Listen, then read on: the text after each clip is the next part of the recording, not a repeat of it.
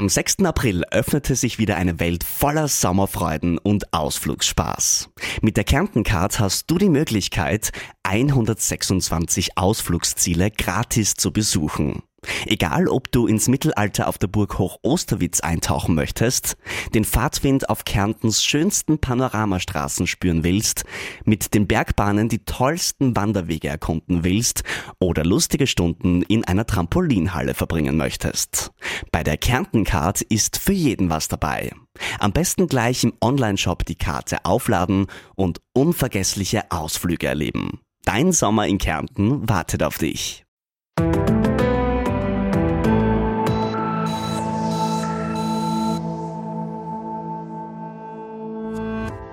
Ein paar Kilo zu viel. Das merkt man vor allem dann, wenn die Lieblingsjeans nur mehr schwer zugeht. Manch einer von uns schränkt sich dann beim Essen für eine gewisse Zeit ein. Die Diät scheint dann auch zu wirken. Doch sobald diese wieder zu Ende ist, schleichen sich auch die Kilos wieder ein. Übergewicht bzw. Adipositas ist ein Problem, das über ein paar Kilo zu viel hinausgeht, mit dem sich aber große Teile der Bevölkerung herumschlagen müssen. Oft wird diesen Menschen einfach ausgerichtet, sie sollen sich halt mehr bewegen oder weniger essen. Wieso dieser Rat einfach zu wenig ist, erklärt uns Bianca Itariu. Sie ist Adipositas-Spezialistin und hat mit Siegfried Marin das Buch Schlank auf Rezept herausgebracht. Mein Name ist Martina Marx und ich sage Hallo bei Ist das gesund, dem Medizin-Podcast der Kleinen Zeitung. Doktor Itariu, herzlich willkommen bei Ist das gesund? Danke für die Einladung. Einen schönen guten Morgen. Schauen wir mal, wann unsere Hörerinnen und Hörer das anhören. Wir starten mit der ersten Frage. Wo ist denn die Grenze zwischen ich fühle mich in meinem Körper, mit meinem Körper unwohl, ein paar Kilos zu viel und mein Gewicht ist wirklich per se ungesund? Die Grenze kann man sehr gut beim Arzt, bei der Ärztin bestimmen. Ähm, Viele kennen den Body Mass Index, der ist halt nicht nur veraltet, aber gibt jetzt nicht so viele Indizien. Also man sagt immer laut W H O, ein Body Mass Index über dreißig oder gleich dreißig ist schon Adipositas. Es ist aber die halbe Wahrheit, weil es kann jemand sein, der sehr fit ist und, und sehr gute Muskelmasse hat, der ist aber von der Fettmasse her in einem Normalbereich. Es ist absolut keine Adipositas und das ist auch nicht ungesund. Es kommt auf die Fettmasse drauf an. Und Frauen haben ein bisschen mehr Fettmasse als Männer und das ist auch gut so. Das gibt uns eigentlich viele Vorteile. Nur ab einem Prozentsatz von über fünfunddreißig Prozent Fettmasse bei Frauen und über fünfundzwanzig Prozent Fettmasse bei Männern beginnt schon ungesund zu werden.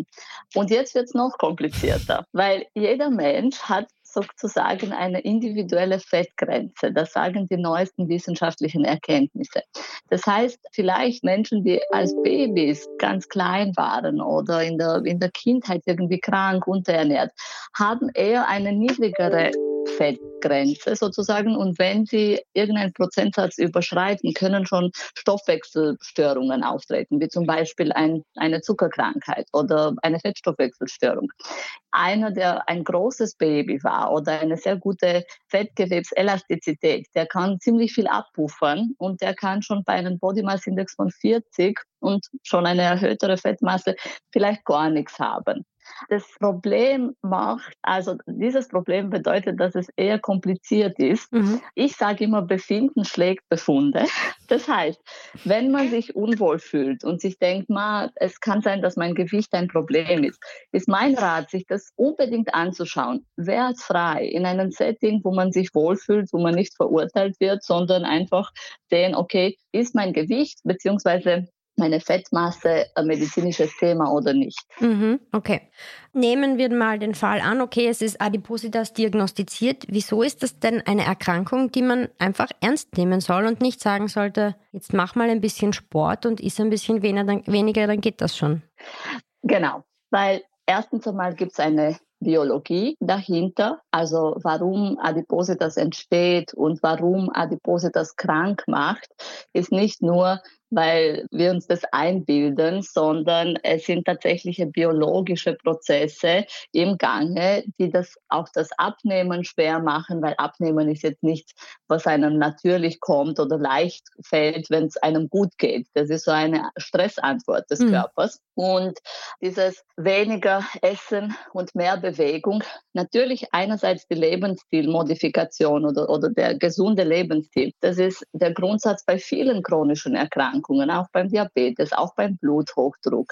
Aber es ist nicht die einzige Lösung. Ich vergleiche es ein bisschen mit der Reproduktionsmedizin.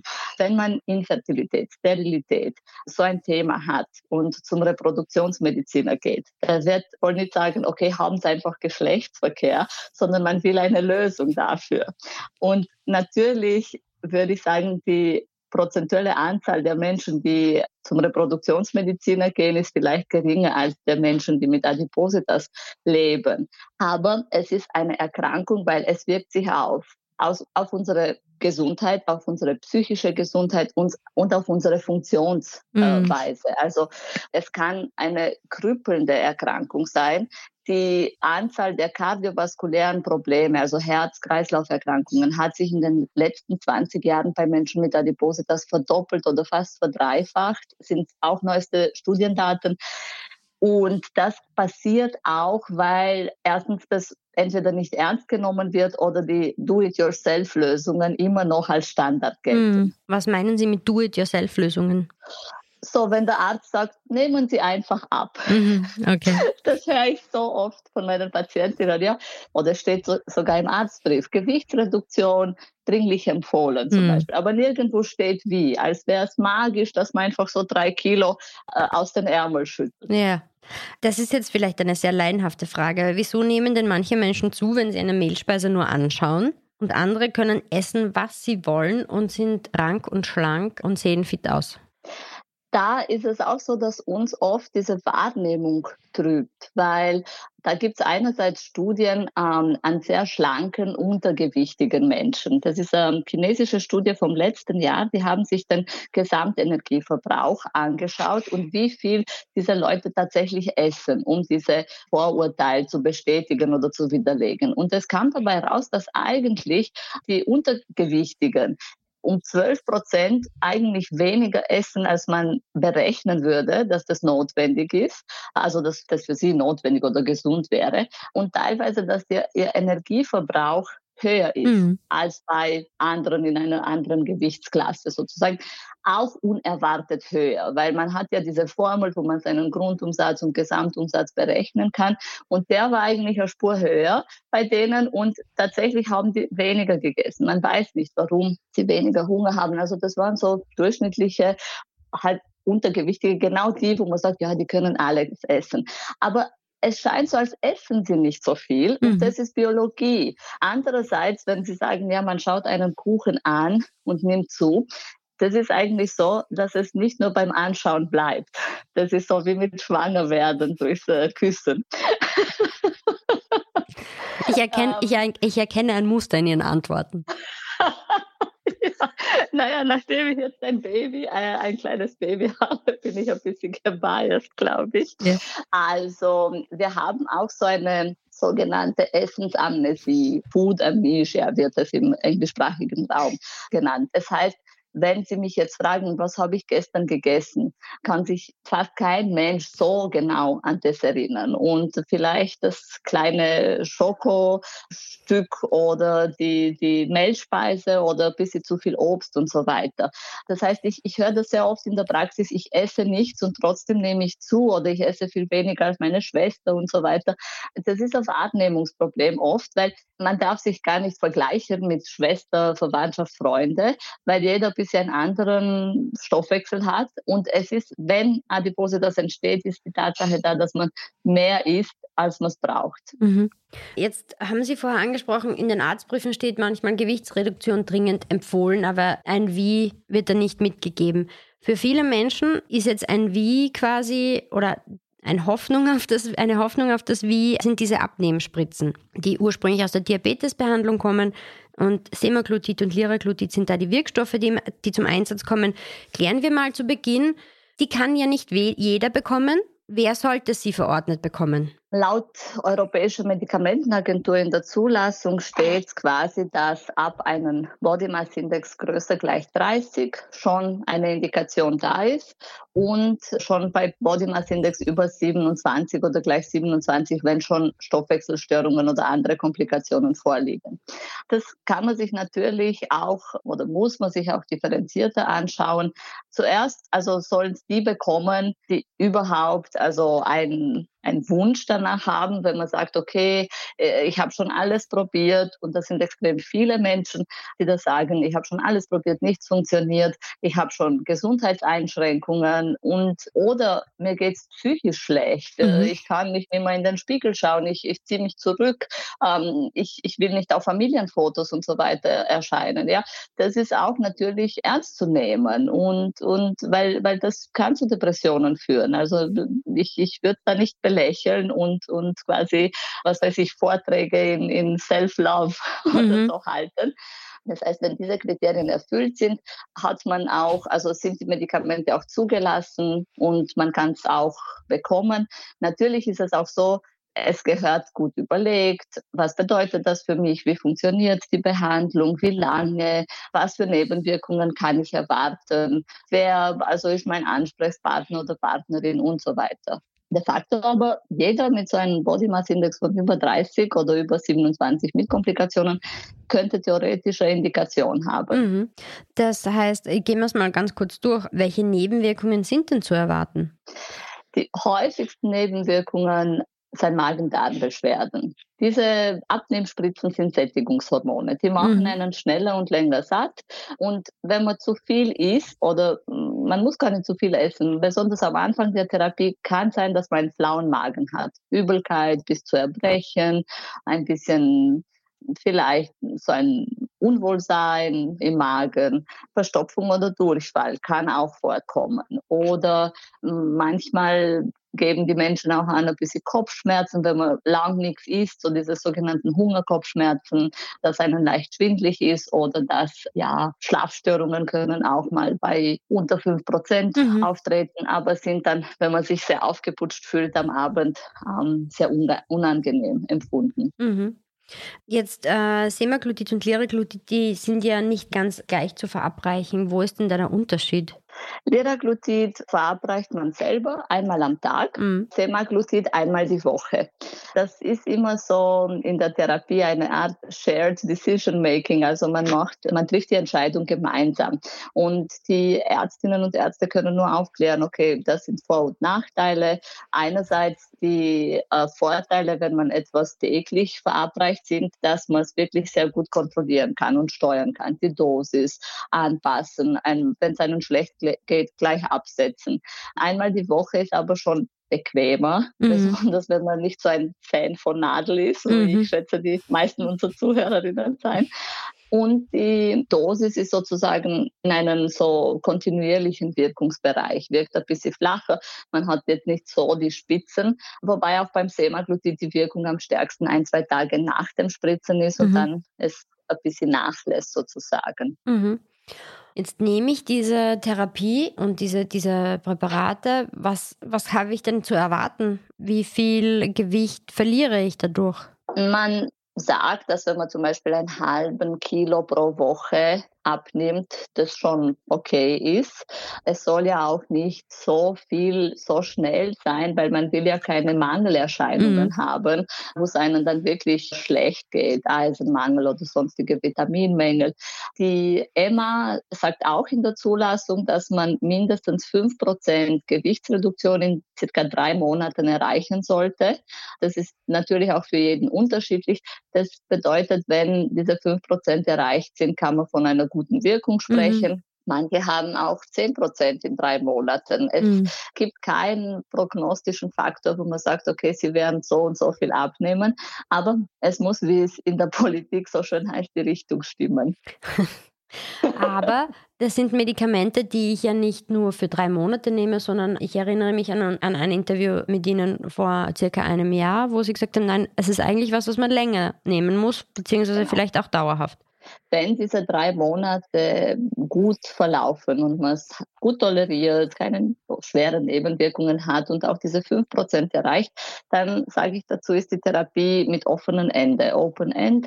Aber man kann sich auch auf so eine Art On and Off einstellen. Mhm. Das heißt, die in den Studien passiert das meiste im ersten Jahr. Dann kommt es zu, zu einem Gewichtsplateau, wobei auch über das erste Jahr hinaus geht es noch ein bisschen unten, dort, wo es notwendig ist. Aber wenn man quasi weiter therapiert, also irgendwann flacht die Kurve ab, mhm. und das ist auch gut so, weil man will ja nicht verschwinden. Mhm. Aber wenn man es absetzt, kommt es natürlich auch langsam zu mehr Appetit oder zu einer verminderten Sättigung. Und es kann schon sein, dass wenn ich zum Beispiel im ersten Jahr zwanzig Prozent abgenommen habe, dann setze ich das zweite Jahr aus, dann kann schon sein, dass ich wieder zehn Prozent zunehme. Mhm. Das ist auch die Biologie dahinter. Mhm. Jetzt sind ja in den letzten Wochen, Monaten oder eher Monaten, muss man sagen, gab es ja viel Diskussion um diese Medikamente und es ist ein bisschen auch ein Hype entstanden. Dann gab es von verschiedenen Stellen und Organisationen quasi Warnungen, diese Medikamente nur sehr reduziert einzusetzen, weil der Bedarf nicht gedeckt werden kann. Wie ist das aktuell? Na, es kam ab Frühjahr, Frühsommer die Warnung, dass es Lieferengpässe gibt, dass die Firma das nicht mehr ausreichend produzieren kann oder beziehungsweise die Produktionskapazitäten erst, erst ausgebaut werden. Und das hat zu einer sehr chaotischen Situation geführt.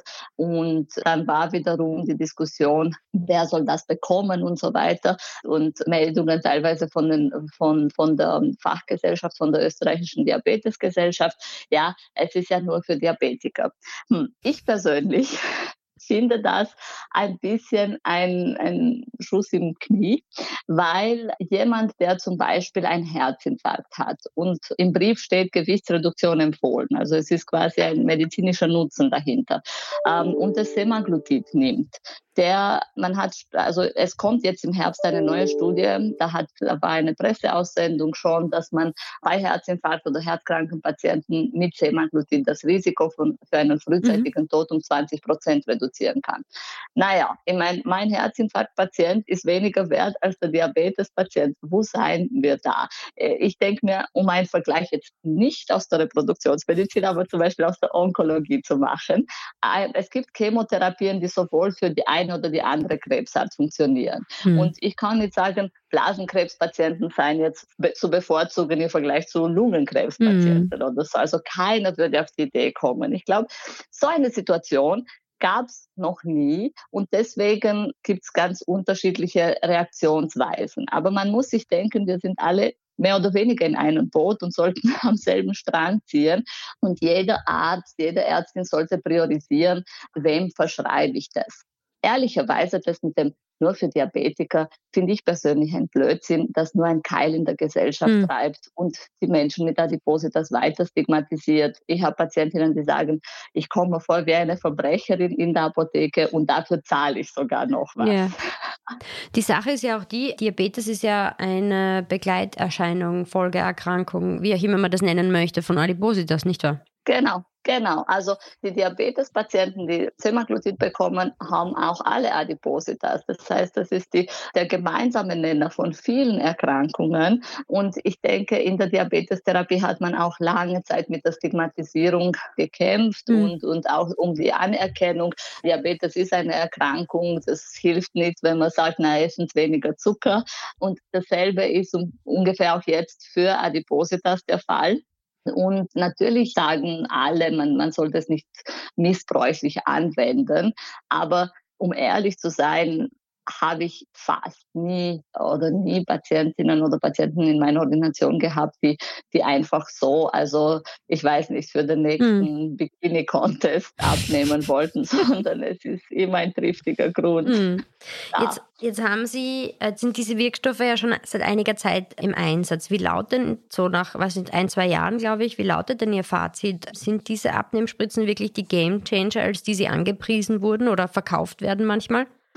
Tatsächlich finde ich, dass das Game Changer sind. Es ist wirklich ein neuer Kapitel, weil immer wenn ein neues Medikament kommt, ist man immer sehr skeptisch, weil die Vergangenheit hat gezeigt, dass es sehr viele Abstürze gegeben hat. Viele Medikamente sind vom Markt genommen worden mit schwerwiegenden Nebenwirkungen und so weiter.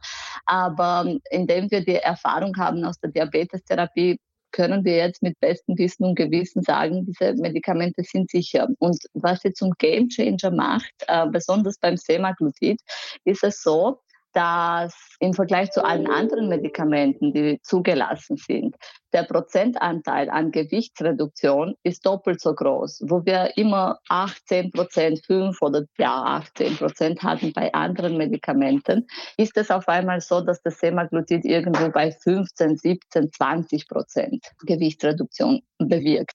Die Zukunft schaut auch gut aus. Es kommen neue Medikamente, es kommt das Tirzepatid, das mhm. ist so eine Kombi aus zwei Sättigungshormonen, das teilweise diese zwanzig Prozent bei vielen sogar knackt. Und wenn man sich die internationalen Kongresse anschaut, da wurden Daten präsentiert äh, beim American Diabetes Association Kongress heuer, dass neue Substanzen kommen, die teilweise nach achtundvierzig Wochen schon wei- also über diese fünfundzwanzig Prozent hinausgehen. Okay, also da kommt noch die einiges. Schaut gut aus, ja. Okay. Sie haben das vorher schon angesprochen kurz. Diese Medikamente sind erstens nicht für alle Personen geeignet. Sie sind im Moment nicht sehr einfach zu bekommen. Aber auch wichtig, um auch nachhaltig sein Gewicht zu halten, ist ja auch den Lebensstil anzupassen. Wie notwendig ist denn das Wissen über das, was ich zu mir nehme, um vielleicht ein bisschen abzunehmen? Ja, in Theorie ist es einfach. Es muss hypokalorisch sein. Also ich kann auch eine Diät machen, mit, wo ich einen Liter Cola am Tag trinke und sonst nichts. Wir nennen es nicht die Itariu-Diät und ich würde theoretisch abnehmen. Aber ob das gesund ist, ja. kann man wirklich äh, hinterfragen.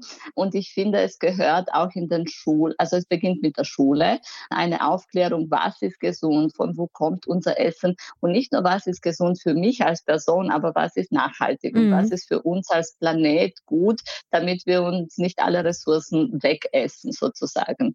Und hier ist nicht nur die Medikation wichtig, weil die bewirkt schon oft automatisch, dass man weniger isst und, und teilweise, dass man auch ein, eine Vorliebe für gesündere Sachen entwickelt. Das ist ganz spannend. Aber es wäre jedem von uns ratsam zu wissen, okay, was kann ich an meiner Ernährung verbessern? Wo bin ich quasi ein Opfer der Werbung mhm. mit den ganzen glitzernden Verpackungen und so weiter? Und auch zu wissen, ultravermeil, äh, ultraverarbeitete Lebensmittel sollte man halt soweit es geht, vermeiden. Mhm. Ich komme schon zu meiner letzten Frage. Sie behandeln in Ihrer Praxis ja viele Menschen mit Übergewicht. Gibt es da einen oder zwei Ratschläge, die Sie, die Sie sehr häufig machen oder fast immer machen oder geben? Ich sage immer in der Lebensstilmodifikation, essen Sie so gesund wie möglich, aber folgen Sie jetzt keine starre Diät, weil das kann man auf Dauer nicht machen. Wo ein Bedarf besteht, kann man sich diätologisch beraten lassen und so weiter. Das Zweite ist, dass die, bei der Bewegung ermutige ich wirklich jeden Schritt in Kauf zu nehmen, jeder Schritt zählt und einfach das Beste draus zu machen und diese Bewegungsfreude wieder zu erlangen. Und drittens sage ich auch nur, das Gewicht ist nur eine Zahl sozusagen und sagt nichts über den Wert eines Menschen aus. Und manchmal ja, habe ich Patientinnen, die dann zum Taschentuch greifen, aber, aber es ist so, es ist ganz wichtig, dass wir auch diese Vielfalt anerkennen. Es gibt dünne Leute und dicke Leute und große und kleine und das macht uns auch als Gesellschaft interessanter und man muss jetzt nicht alles sofort pathologisieren sozusagen. Und jetzt seit kurzem hm. sage ich allen Patientinnen, da muss ich mich selber, also da muss ich mehr üben darin. Ich sage, und wenn Sie mehr Details wissen wollen, lesen Sie mein neues Buch. Ja, das neue Buch, das Sie zusammen mit Siegfried Marin geschrieben haben, heißt Schlank auf Rezept und ist ab sofort im Handel erhältlich. Doktor Itariu, vielen, vielen Dank für Ihre Zeit und Expertise. Vielen Dank auch, liebe Frau Marx. War äh, schön, Sie wiederzusehen. Vielen Dank. Und meine lieben Zuhörerinnen und Zuhörer, vielen Dank fürs Dabeisein und bis zum nächsten Mal. Bleiben Sie gesund.